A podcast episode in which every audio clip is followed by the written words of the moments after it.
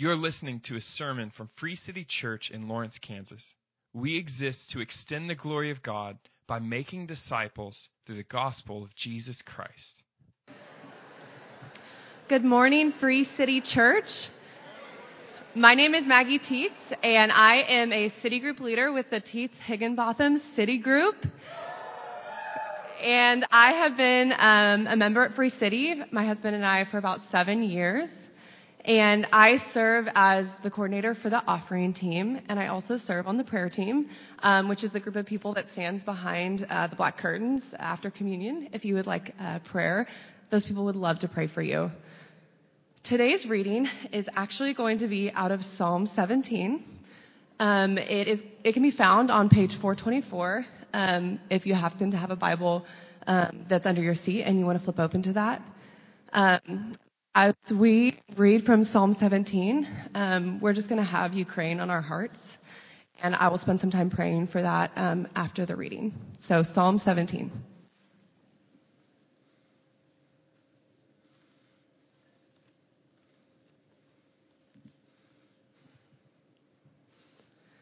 Hear a just cause, O Lord. Attend to my cry.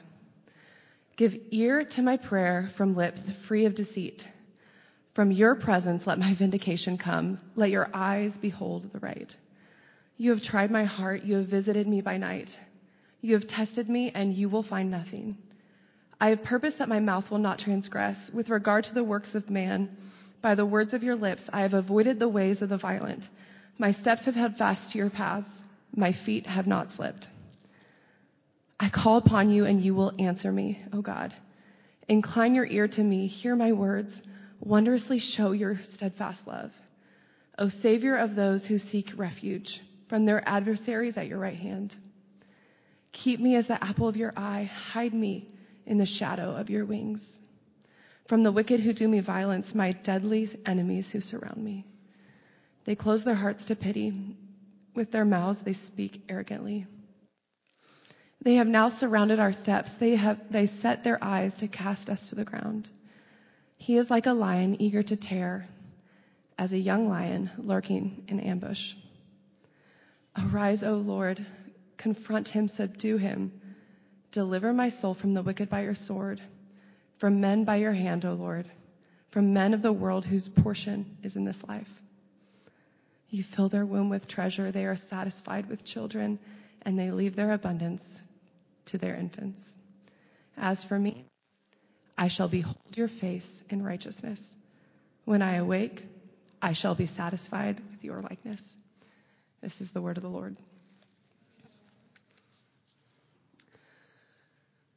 Please pray with me.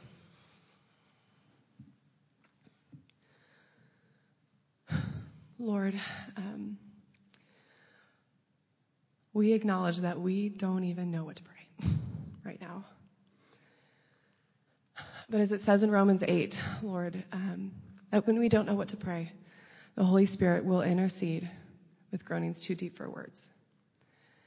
And Father, you hear the cries of our Christian brothers and sisters in, in Ukraine, Lord, who are experiencing um, and just fear um, unfathomable for their families, their friends, their children. Lord, you hear their cries. And Holy Spirit, we ask that you intercede and that you hear those cries, God, um, and that you answer them, Lord. I pray for um, comfort, peace, hope. And Lord, above all, I just pray for your presence um, in Ukraine. A presence that surpasses understanding.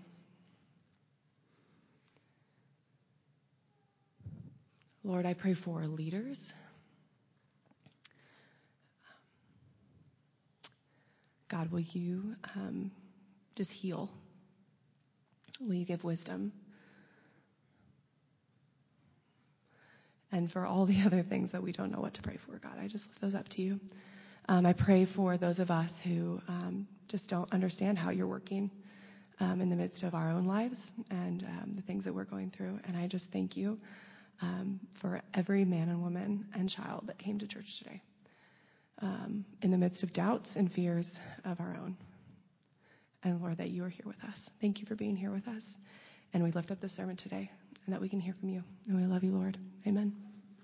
Uh, my name is Casey. I'm uh, one of the pastors here. And um, if you're with us for the first time, we're in a series in Ecclesiastes, uh, but not, not this morning. Um, I'm actually kind of living out one of uh, my reoccurring nightmares. Um, so I had this reoccurring nightmare uh, where uh, I'm not supposed to preach, and I show up to church, and then all of a sudden I realize I'm supposed to preach. Um, and I'm like, all right, just calm down. I mean, you, come on. You went to seminary. You know stuff. I mean, you know a lot of stuff about the gospel. Just pull something out of the hat. And so I like something you know well, something you know well. And so I'll be, I'm always looking for Philippians. Um, I, I guess maybe I'd like, I don't know. And so I'm always like, all right, do some of Philippians. And I'm looking in the Bible and I can't find Philippians. And like, uh, the, the worship part of this service is closing out.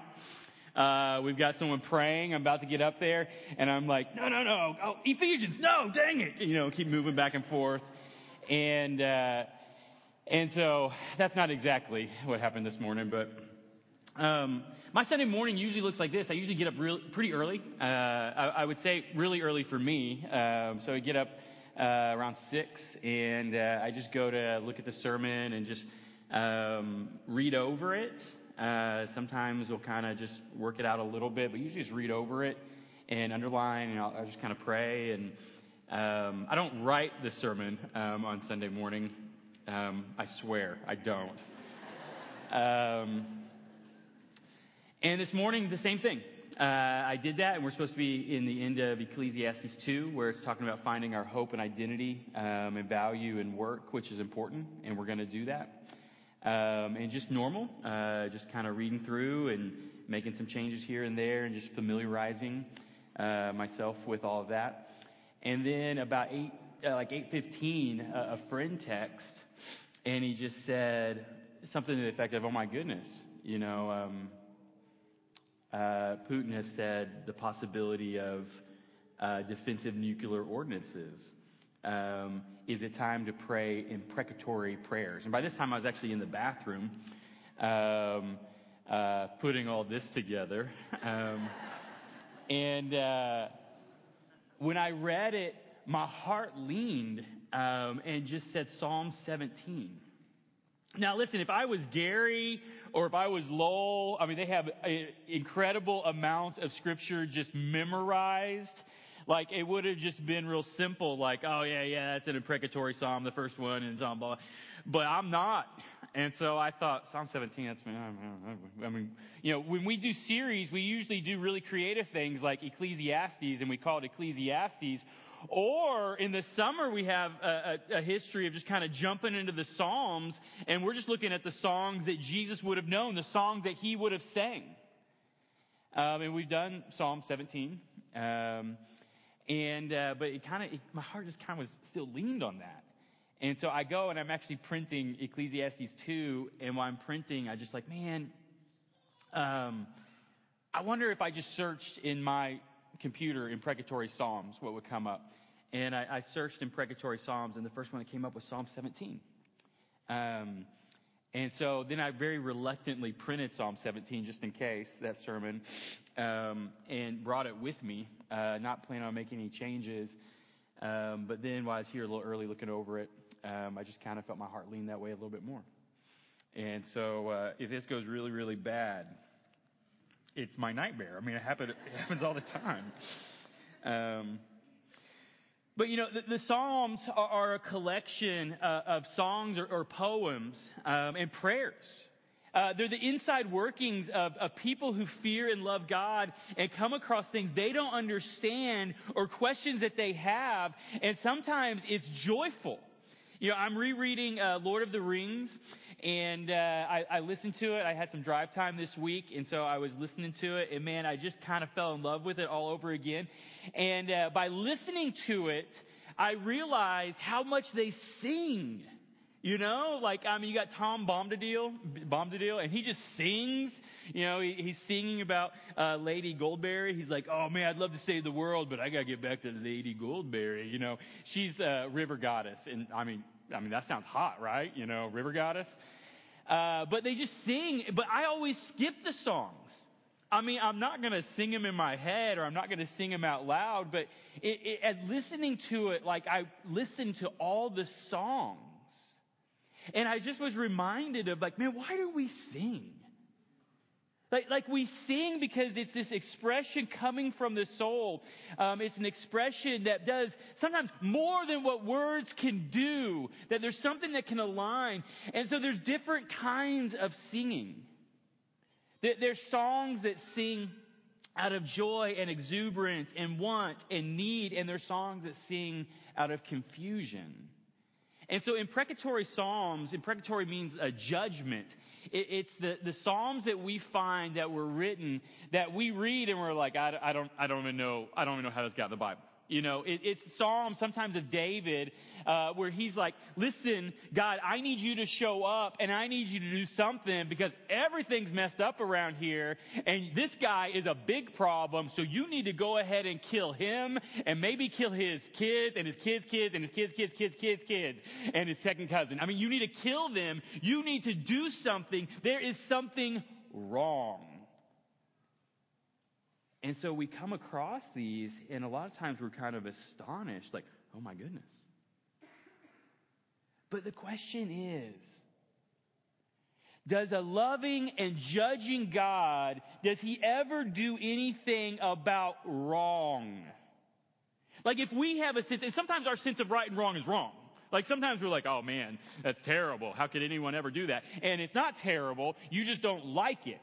But sometimes there's an inner sense that we come collectively around and even in a culture that is abandoning like absolute truths and abandoning like an afterlife and God that's going to judge, even as a culture, we still have a sense of justice and wrong and we have nothing to base it on. I mean, if there's no God, if it's only, we'll jump in Ecclesiastes again, if all we have is what's under the sun, if there's nothing beyond the sun or nothing above the sun, you live and you die and there's millions of years on one side of you and millions of years on the other, then who's to say how you should live? It's not going to make a big difference. But if there is a God, a God who has championed truth and not just truth because it's right, truth because it's beautiful.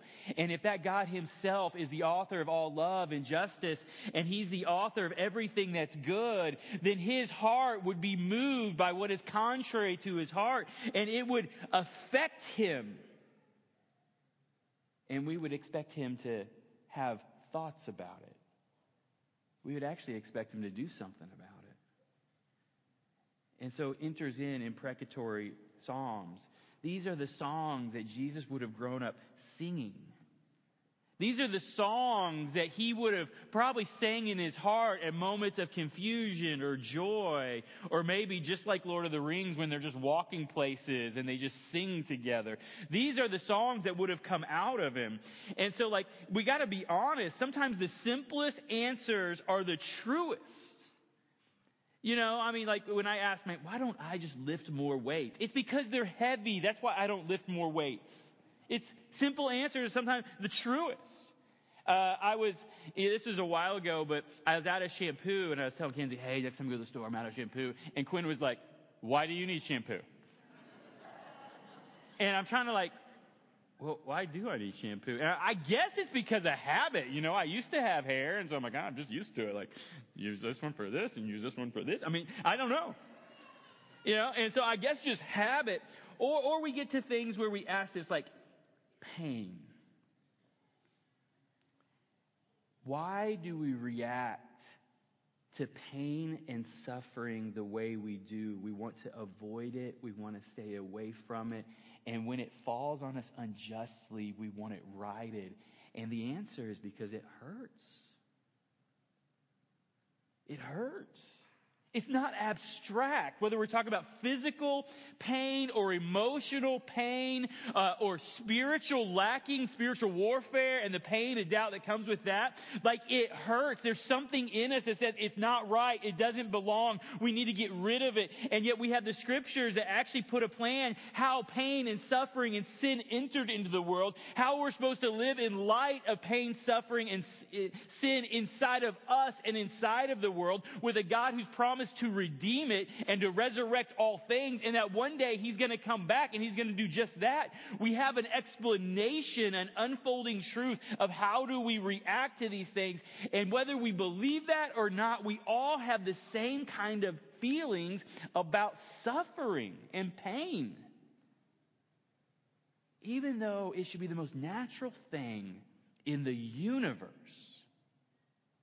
there should be nothing more natural. I mean, it happens. I mean, do you ever watch like uh, the Discovery Channel? Nature is brutal, man. I mean, it's brutal. Like, we're always, like, we feel bad for the antelope that's getting dragged down by the lion and torn apart. But, like, it, I mean, that's how everything works. Like, we shouldn't be like, oh my gosh, that's wrong. But there's something in this, like, oh man, the antelope, dang, you know? Why would we react unless there was something laid upon our hearts that is contrary to what we see, that's put a longing inside of us, something that we may have never fully experienced here, or the things that we experience at best pointed to a need that was just beyond them? You know, even, even last week, Ecclesiastes chapter 2, talking about the things that we think that if we just had more of them, we'd be okay. If we just had more money and possessions or meaningful work, if we built stuff, if we had more uh, experiences, you know, like the party and the, the, you know, the trips to Europe or, or whatever the experiences are, or if we just had a better sex life or whatever, the things that we think more of would make us happy, yet we might get them and it's just always something we're grasping just beyond that thing. And so C.S. Lewis is going to come around and say, if there's nothing in this world that seems to satisfy that need, then the only reasonable, rational thing would be we're built for something beyond this world. And he, he does the reasoning like, you know, I mean, you know, if you're hungry for, for if you have hunger, there is food. If you have a libido, you know, there, there is uh, intimacy. He goes on, he says, So if there's something that nothing in this world can satisfy, the only reasonable explanation is we're built for something beyond this world. And he describes it. And it's resonating inside of our souls, trying to find rest on all these other things, but it can't truly find rest because it's an echo of eternity, which we have Ecclesiastes chapter 3 verse 11. God has placed the eternity on the hearts of all men, so nothing else quite fits. And so we come to a psalm like Psalm 17. And we see David, and he is praying because he is overwhelmed by pain and suffering. And he, starts off and he's going to say this. He's like, God, if you test me and you're, you're going to find me to be innocent in this, this is not right. I didn't do anything that necessarily like deserves this. I mean, sometimes we do things and then like, you know, consequences happen and we're like, what is this all about? And everyone else is like, no, I see how that happened, you know? But just like what, I mean, I mean, just like what someone would experience in an invasion, the fear, I mean, I can't, I can't imagine, but the fear that you might, God, how could you let this? I didn't do anything to bring this upon, and yet it's here. What do we do when there's suffering? And so the promise and hope of Psalm 17 is that God is intimately involved in all pain and suffering. He has no blind eyes to turn, and nothing escapes his view. And, so we're, we're going to look at this just under three headings. And so th- these are the notes. We're going to like, you know, what is the problem? And the problem is pain and suffering. We're going to look at some descriptions of what we see here about what this is. And then we're going to look at what is causing the, the problem, what causes pain and suffering. And it's going to talk about the brokenness inside of humanity and the selfishness and refusing to look at the pity and plight of others because all I can see is what I want. And if you want a good definition of sin, think about it like this selfishness. What I want when I want it and it trumps the needs of all others. It affects people. It affects babies. Like if you don't, you're like, no, not babies. You haven't been around a baby. Like babies are not like patient. They're like, mom, I need to feed now. Nope, I didn't really want feed. I want you to entertain me. Nope, it's my diaper. Nope, I want you to dance for me. Dance for me right now. You know, I mean, like it's just, what do I need? When do I need it? Right now. It exists among nations and people groups. It indwells our dreams and hopes. A bend toward self. I need to be sovereign. What I want needs to be priority. What benefits me. And then finally, what can we do about it? And so let's just let's get started on this sermon that I started looking at at 8:15 this morning. Uh, number one, what is the problem? And in this, we see pain and suffering. Like, like, look at verse 1. It says, Hear a just cause, O Lord, attend to my cry. And so David prays that God would hear his just call. And so he's personifying, bringing this very, very personal. This is not abstract because all pain, you know, sometimes for us, like us crying out, like we're trying to empathize or we have sympathy. We're trying to say, man, what would it be like? Like, what would it be like to be pastoring in Ukraine right now? What would it be like to be putting my kids to bed while I'm reading to them and bombs are heard in the background? Like, we might empathize, but it's like, what would it be like? David is pulling it right to him. Hear my cause. Hear my cry. My cause, I believe, is to be just.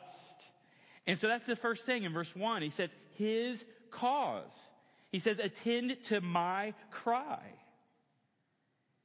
And so, you know, if we actually look at this just in the text as a whole, like you can just look at it, you're going to see like very personified terms. Like you see terms like lips, face, eyes, heart, mouth, feet, ear, right hand, and bellies. Like, like you see these terms, like he's bringing it all inside. He's like, this is not just like some abstract reality that, oh, I don't really like it. He's like, I'm feeling this inside of my body. I'm feeling this upon me. It is heavy. He's saying, this is a problem. It is painful and it is, it's personal. He says, this is what I'm swimming in. This has encompassed me. Like, it's not just like he, he, he thinks like this is wrong. It's like everything around him, he's being swallowed by the brokenness of this world and he cries to God for help. And then look, it says this, he didn't just say, listen to my cause. Back in verse one, it says, hear a just cause, O Lord. And so he's saying like, I think there is a wrong side. Like, I don't think this is a, a, matter of disagreement on opinions. I mean, you like ice cream. I'm lactose intolerant. You know, it's not like that. He's saying, I think this is injustice. There is something that is wrong. This is not fair. Like, there's a lot of things that we get upset about that there's just, it's not like injustice. It's not like, you know, maybe a right or wrong thing. It's just like you have been infringed upon. You know, I mean, it's like, it, it's like when men wear sandals. You know, they way overestimate like the desire for people to see their toes, you know, in public. But I mean, like that's not a right or wrong thing. I mean, it's nearly a right or wrong thing, especially when you're wearing with jeans, but it's not a right or wrong thing. It's not a right or wrong thing.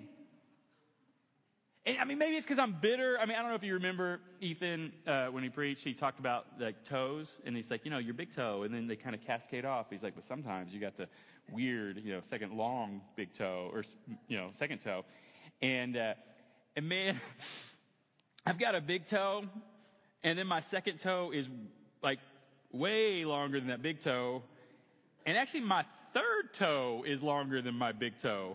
Um, and so maybe that's why I think sandals are wrong. I mean, I don't know.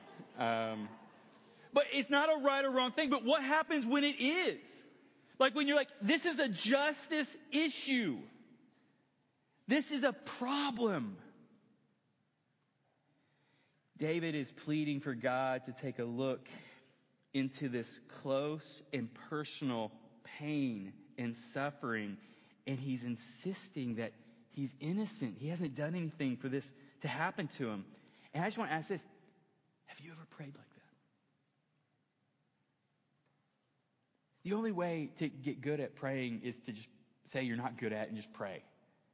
To, to drop all pretenses of like what it is, to go to the depth of your heart and just to say, God, this is what I feel like is inside of me. Because a lot of times, you know, like across the table prayer, the way that works is like you're upset and you're like, God, what do I do with this? What do you think about this?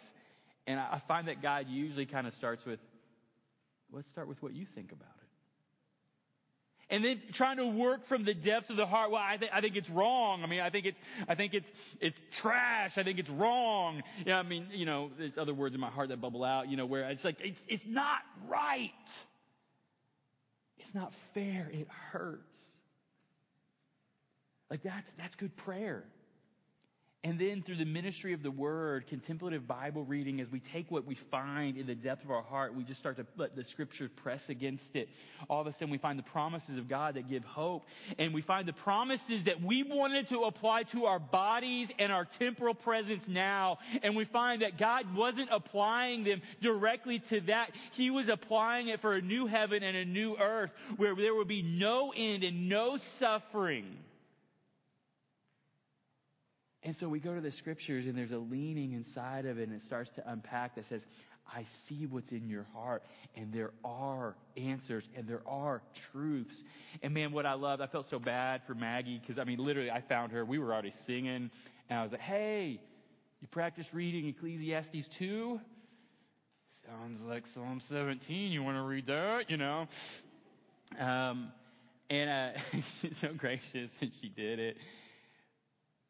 But like, what do the scriptures, how do they read you and apply the truths of God that are always true no matter what, no matter what we think about them, no matter where we live or language that we speak or culture that we abide? How do they apply to the human condition that we say we know exists because we've all been on the side of something that we felt was unjust or unfair, or we've all seen something we said it's not right? And the great thing about that is like a Romans 8, if you don't, if you try to get to the bottom of it, uh, of prayer, of like God, like this kind of prayer, it just seems wrong, and God turns it on you. Well, how do you feel about it? And you're just trying to pull everything out, and you don't know what to say. Romans 8 says the Holy Spirit of God, knowing your heart and the heart of God, will intercede for you with groaning. Now that, you don't have to try to produce that. You don't have to be like, I don't know what to pray. Ugh. You know, you don't have to, you don't have to try to produce it. You just say, I don't know what to do. And there's something the Holy Spirit of God will start to pull on you, and you start to think, man, I didn't think about that. I don't know what to do. And so, what we see, if we're looking at what's the problem, we see personal pain and suffering. And so, this steps into the heart of everyone who would be afraid, everyone who's been hurt that there is a prayer that has been prayed, and this is one of them where it says, God, where are you? Do you see this? And so the, the first is what's causing, you know, the, this prayer and its pain and suffering. The second, and I know we didn't get very far, we're going to jump around a little bit. Uh, so go to go to verse 10. The second is we're going to see some things of like, you know, what's causing it, and what's causing it is the wickedness that inhabits all people. Wickedness is causing it. And you know you've got a good sermon when you've written out wickedness. You know, wickedness. We don't use it enough. You know, there's words in the Bible we just don't use enough. Like wickedness. And so in many different places in this text, this points to us being the cause of suffering, um, even like all across the board. And so first, look at verse 10. And so it's talking about, you know, what David would say, these people are being wicked, they're doing things. So what are they doing? Verse 10, it says they, like they are people, people are us, so things that we do, so we, us, they close their hearts to pity. You see what sin does inside all of us, and like we put it on a on a on a Likert scale, you know, where it's kind of like, well, I mean, I do that sometimes, but not like them who do it all the time. You know, we put it somewhere there, or or we lie. I never do that. You know, I mean, the scale of one to ten. I love the scale of one to ten. Um, no fives. You can't ever say five. You have to lean yourself one way or the other. But we we put ourselves somewhere on the scale. But this is saying like they, and at times David needs to include himself in this because he got confronted by the prophet Nathan, you know, about his sin. And so what happens is we start to close our hearts to pity. We start to, to, to think about just how things affect us and what we need and our rights and our things. And we start to close our hearts to the pity of others, of how it hits them or hurts them or how they might think about it. And this is the danger. Whatever we close our hearts to, whatever we don't feed or we don't look into, that thing starts to atrophy. And you can atrophy something to where you are pitiless. You don't have pity anymore. You don't care. And so the first is we see there's a danger of closing our hearts to pity. I mean, can we not see that? Like, I mean, when we're talking about border, dis, you know, war and invasion, it's just like, well, I mean, we need it. It used to be ours. Close our hearts to pity. And then what happens in verse 10, it goes on. We start to preach a rhetoric of self importance. Like we start to feed something. We close something off because of selfishness, and then we want to affirm how we feel, and so we start to feed it. And so look, in verse 10 it goes on, with their mouths they speak arrogantly. And so with their mouths, they start to actually feed something. And so language that we use a lot is we say, man, you need to stop listening to yourself because you wake up and you have these condemning voices in your head. Um, you have, you know, that also you have, um, um, um, uh, temptation. Okay, temptation. They were banned too. You have temptation that pulls you, says, hey, that's wrong for some people, but it's not that bad for you because you suffered or because you worked hard, and so go ahead. Or then accusation that really beats us down. It can work the opposite where we start to excuse our sin and say, well, but that's really wrong. So if I have to do wrong to fix it, that's okay. And so we close our hearts to the pity of others. We preach a rhetoric uh, of self-importance. We start to use our mouths to speak arrogantly. And that starts to grow something. And when we close our eyes to pity and preach self-importance to our hearts, we become inhumane. Look at verse 11. It says, they have now surrounded our steps. They've come around our house. They set their eyes to cast us to the ground. They have a vision for our falling, for our suffering. He is like a lion eager to tear as a young lion lurking in ambush.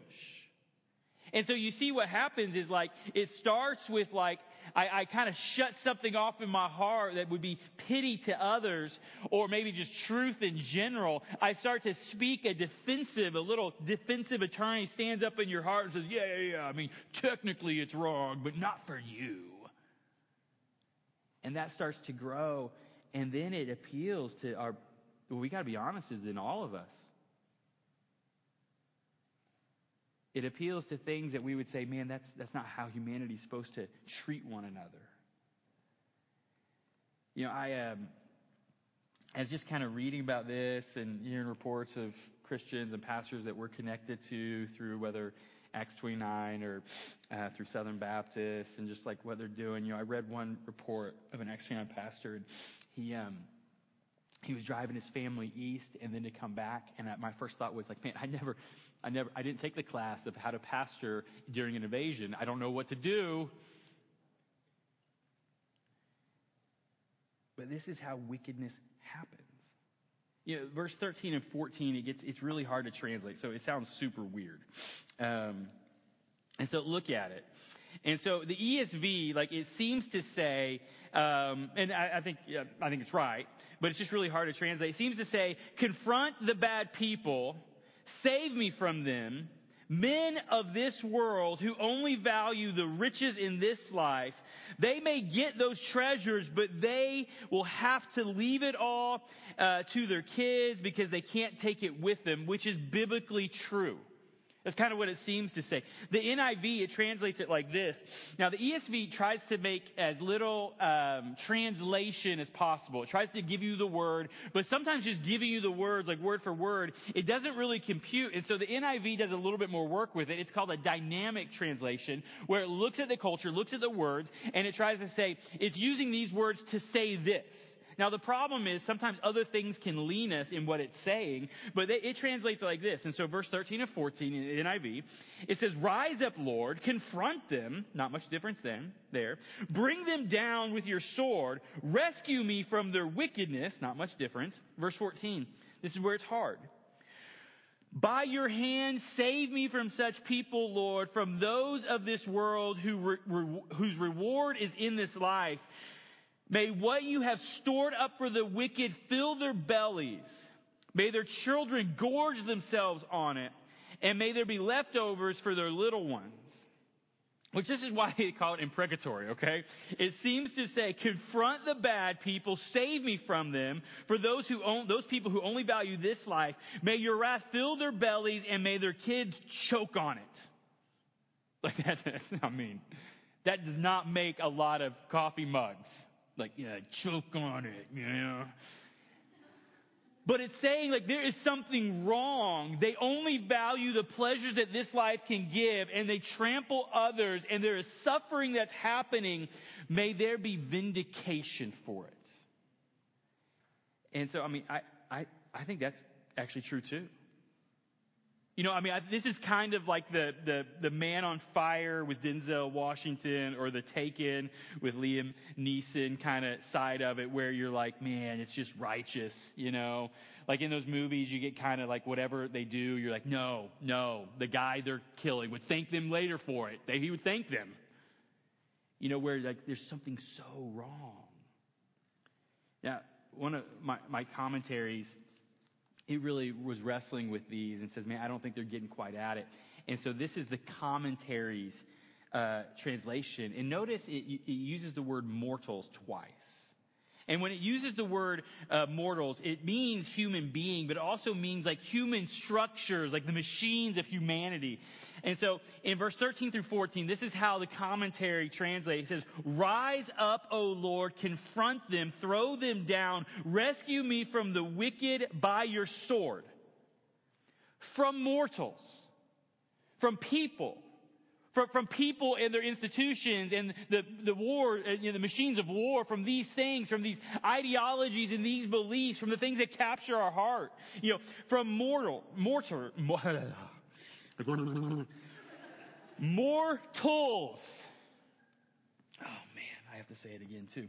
From mortals, by the power of your hand, O Lord, from mortals whose lifespan and portion are in this life only, but your treasured ones.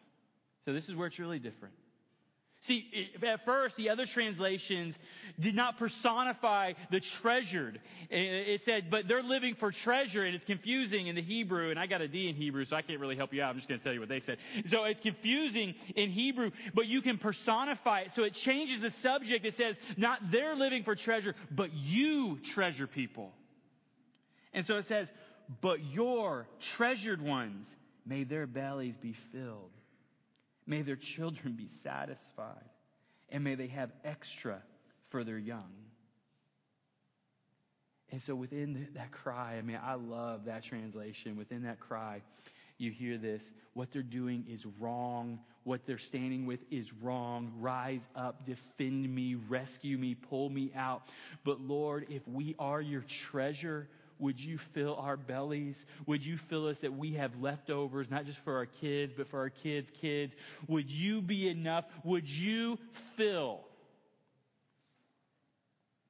And so, like, I, I know some, if, if you're like me, you're like, well, which one's right? There's none of them are, none of them are saying something that's wrong. Sometimes translation is tough. Like, people's wickedness causes much suffering. And just like there, like, are you suffering?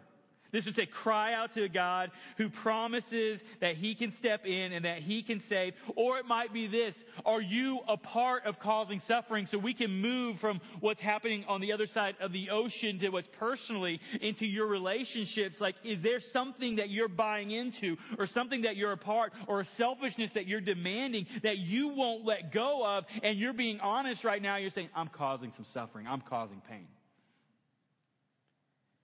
Or, or, you know, it says God is against wickedness and one day he will deal with all of it. There's more to this life. It's definitely saying that. Or it's saying God is against wickedness. One day he will deal with it. And he has the most unbelievable, otherworldly ability to step into brokenness, pain, and suffering and change it. To fill your belly that you have left over for others. God loves to fill his children to the full. And so this brings us to, to the last thing. Like, what can I do about it? You know, with, with people as the cause of suffering, you know, when I'm on the side of that and my selfishness is causing suffering, it's repent, apologize. When someone has caused me to suffer, it's to trust in God and to forgive, knowing that God is the God who vindicates. When I see suffering, it's to step in the way of that and to stand with suffering, just like Jesus stepped into our world to stand with us. And so the first thing that we see, and I'm just going to highlight a couple things, is like there has to be, we have to be honest about suffering. A wrong narrative about suffering will cause more suffering. And so, you know, like in, in verse 1, it says, you know, give, e- e- e- give ear to my prayer from lips free of deceit. Sometimes we prefer a narrative about suffering because it excuses us. And what would the scriptures demand of you? They would demand, be honest. Confess. Like be honest about it. And that means sometimes, like if you're causing it to be honest and repent, it also means if you're suffering, like be honest. Sometimes we're like, man, if I just don't state it, it's not real. And so I don't know if you ever play like hide and go seek with a little kid and they think, man, if they can't see you, you can't see them. And so, you know, you come in the room and you have to narrate it. I mean, I remember doing this with Quinn. You know, like, I'm looking for Quinn. Where is she? Is she in the living room? And she's like, no. Like, that doesn't, I don't think you know how this works. You know, I come in and, you know, she's in their bedroom and she's in the middle of the floor just covering her eyes. And, you know, I go along with it. I'm like, man, I can't see her. You know, I'm lying, um, giving her a false sense of security.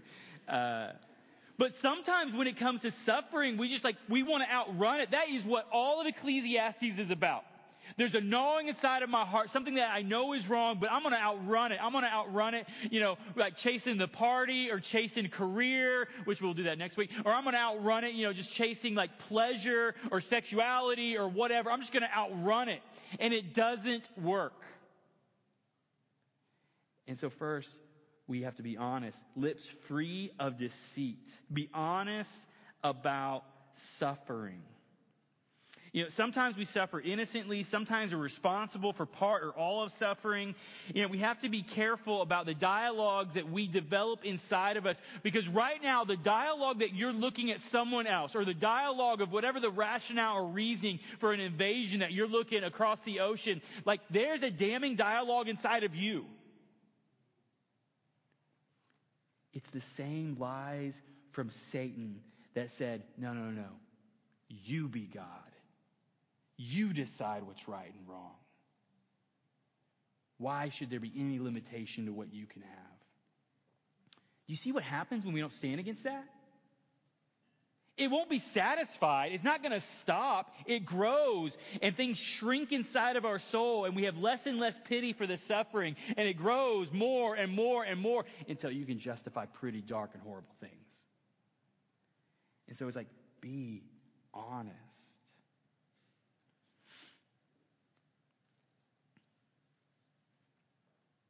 You know, I, I think sometimes there's a danger, like I mentioned, the little defense attorney inside your soul.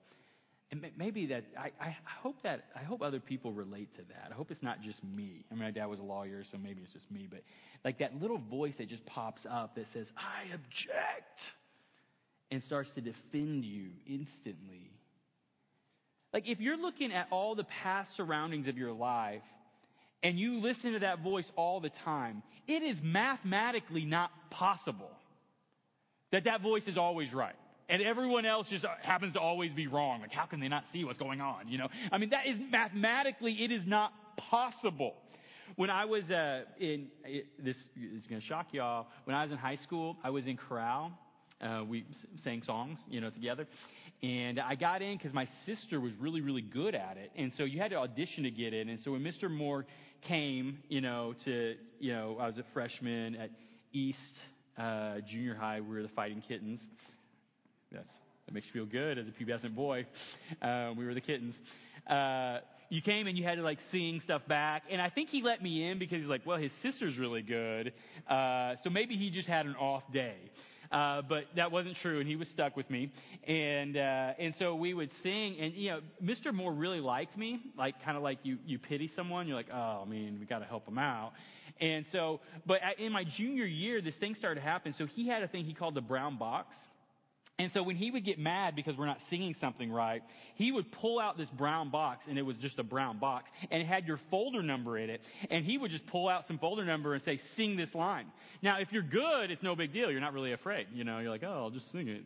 Um, if you're bad and you know the reason it sounds wrong is because you weren't just moving your lips saying watermelon over and over, you were actually singing. It's terrifying to be around like 90 of your peers and to sing something out loud, and they all smirk at you, like they laugh.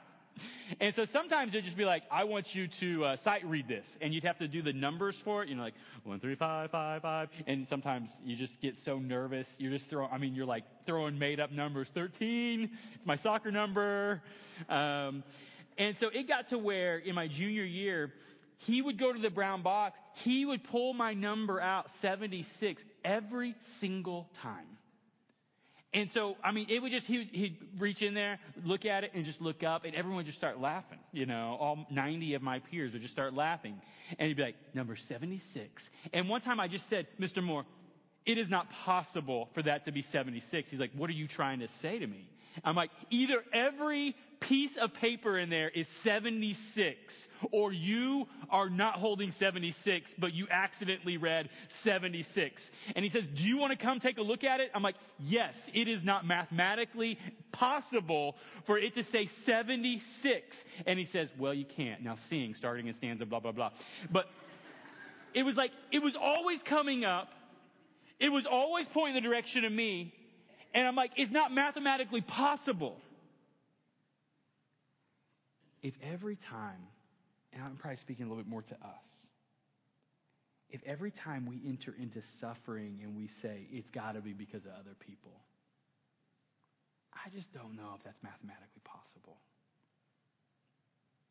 And so it'd be like start with this be honest about suffering. But here's the other like, remind yourself.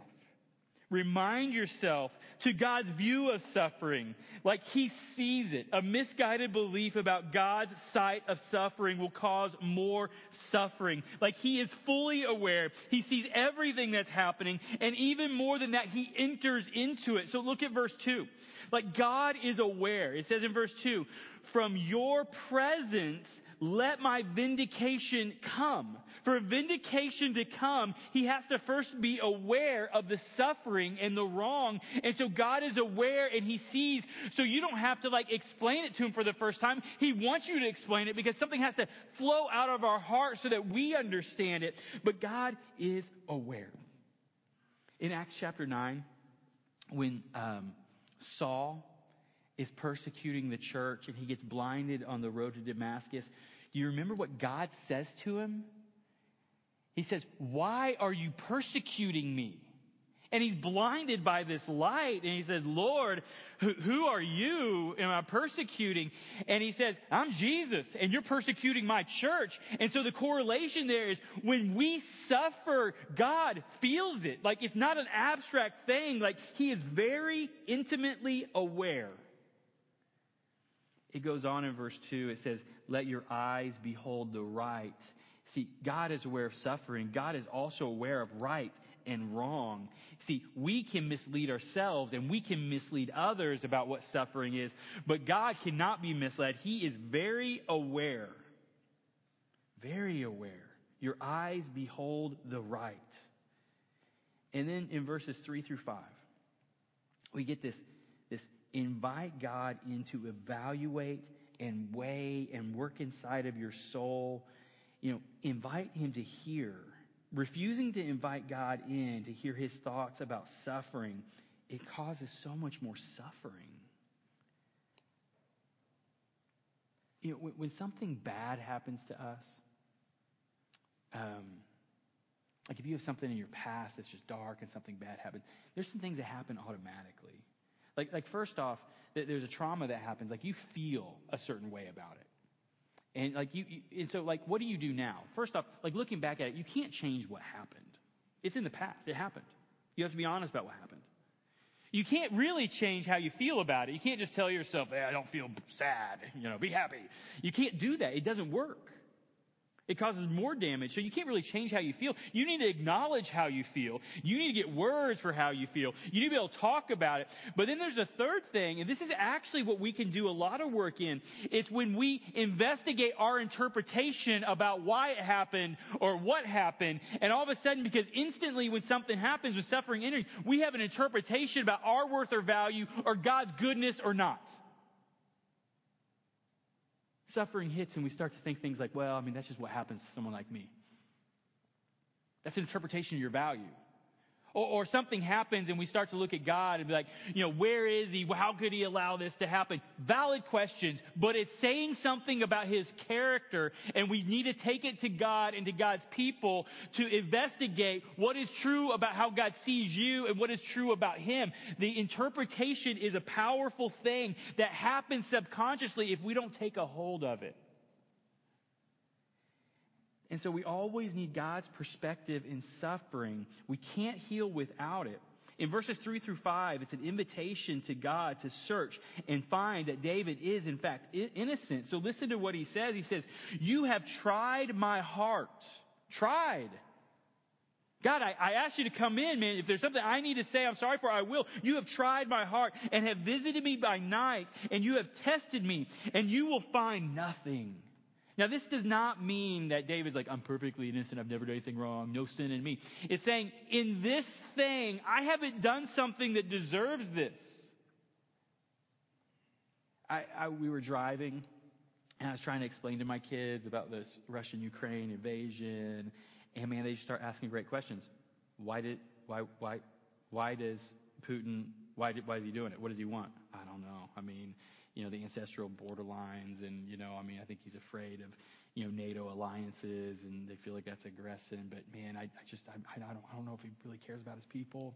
You know, he's like, why wouldn't he care about his people? I'm like, sometimes you can care so much about you and your pride that everything else is collateral damage. Why would he be in leadership? I'm like, I don't know, man. I think eh, they say he's killed everyone who's rivaled him.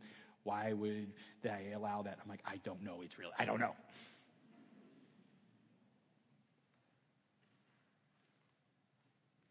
But I try, I'm trying to think about that conversation if you hear bombs in the background rattling the windows.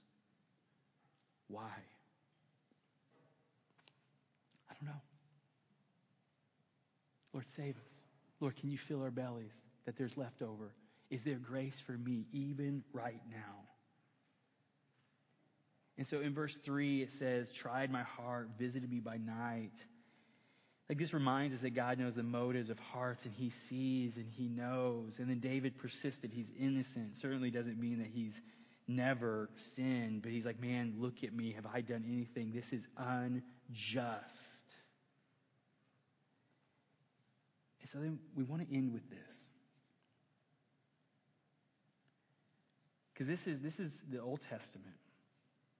This is David crying out to the same sovereign God who from eternity past saw the sin of humanity and made an agreement within the triune nature of the Godhead to send Jesus to sacrifice that there might be a way back.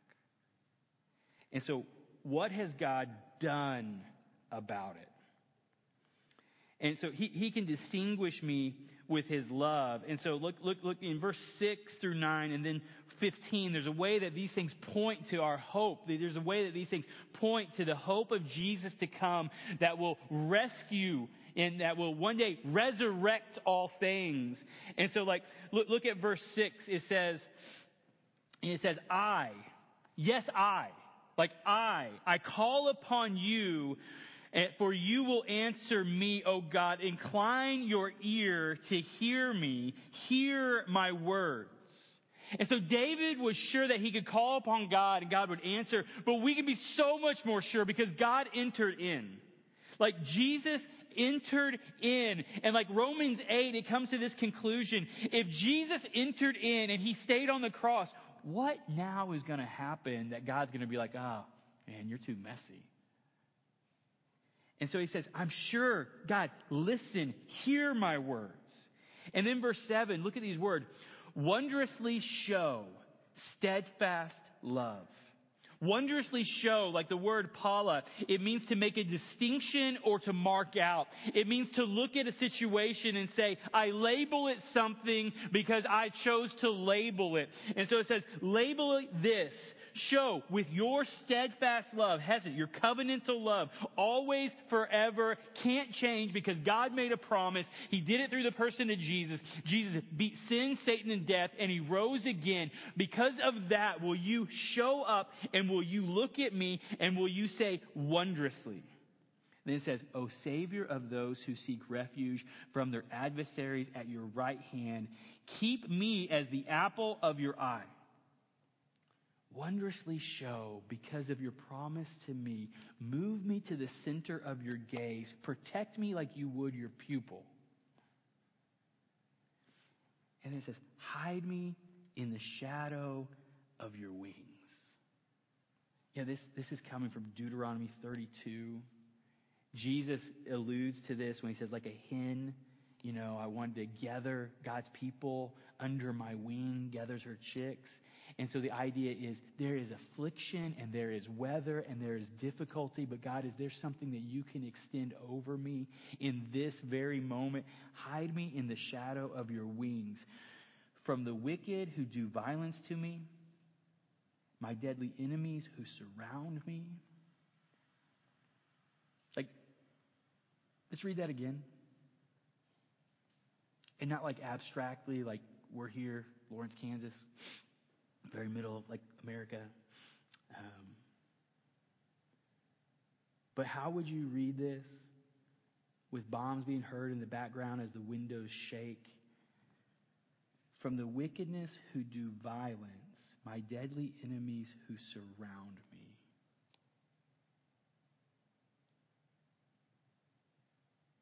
See, I, I think sometimes we look at the scriptures and we're like, man, I don't know. I just don't know if it has anything for me. This has something for Ukrainians. Verse 15, jump down. As for me, I, I, yes, I, shall behold your face in righteousness when I awake. I shall be satisfied with your likeness. And so these things say some things. Like first, David said, distinguish me and, and, try to make me different by your steadfast love. Change me. And then it goes on and says, show me that you love and value me even in my suffering. Show up. And then it goes on. We have the wing talk. It's like, can you protect me even when I'm surrounded, even when affliction is falling down, even when there's violence around? And then verse 15, we see this. You can change me. As for me, yes, I, even I, shall become your face in righteousness. When I awake, I shall be satisfied with your likeness. And so like the word awake, like you can take that literally. Like if we take that literally, like we have David, he is overcome with suffering. He is overcome with questions. And he is trying to put himself by remembering the promises of God and praying himself to sleep. And he ends with this, yes, I can wake up in the morning and your steadfast love will be there. Sometimes there's nights like that and you need literal, I can wake up in the morning, that kind of wording, and your righteousness will be there. You can change my situation. You can change me. Or sometimes you, we might just need the poetic, like the awake. Like I woke up to this reality or, or, or, you know, a season of time. Like this could be poetic. I mean, absolutely, you know, David was a poet. He had a harp. And it could be like, this is the case where he says, this is a time of desperation, a time of suffering, but I am confident that there will be a dawn to this night. There will be something that changes with the coming of light.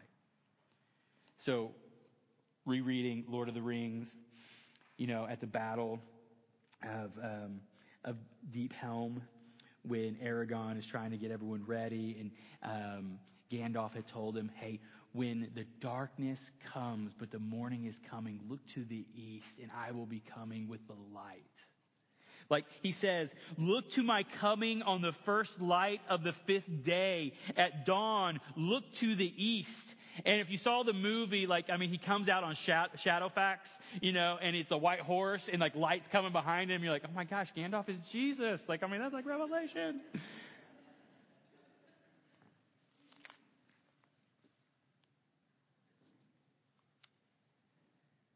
the promise of light to push out darkness.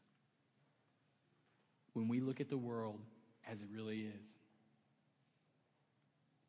I don't know how you make sense of it if you don't believe in eternity.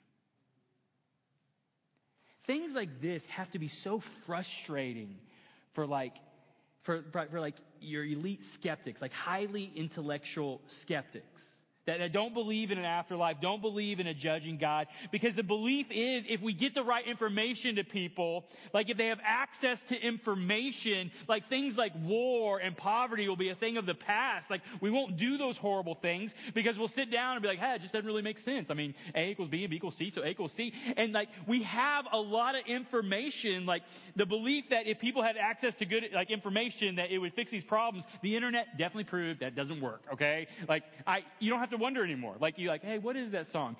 Talk to your phone. It'll tell you. You don't have to wonder. But it's proved it doesn't work. Like it's got to be so frustrating. But what do we believe? We believe that Jesus entered into humanity about 2,000 years ago to become a substitutionary atonement, meaning he took our sins upon himself. And he just didn't die on a cross. He took the wrath of God so that we could be righted and we could become sons and daughters with all the rights that he had because he was the only perfect son that never ran away. And so all the rights he hands to us and he takes his, our sin upon himself. And it's not because of what we did, it's because of grace. And so if we look to Jesus and we say, man, I think you did that, I think you are the Son of God. The scriptures say you have it. And we look forward to a God who says he will right all things. Bernard Busiani, um, a guy I came across, he's a Rwandan genocide survivor.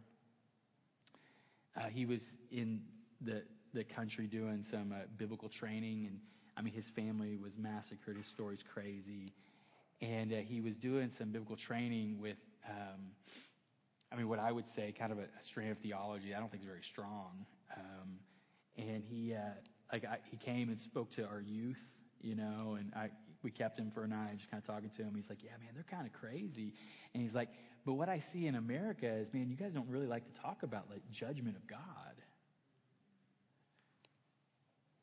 And he's like, you guys like to talk about God's love and it's great, but you don't like to talk about the judgment of God. And he's like, without the belief in the judgment of God, I would pick up a machete to avenge everything that happened. But if I believe that God will judge everything, whether on the cross and find forgiveness and wholeness, just like my sin was there, or He will judge it in the end, I don't have to vindicate all my wrongs. I need to look to Jesus.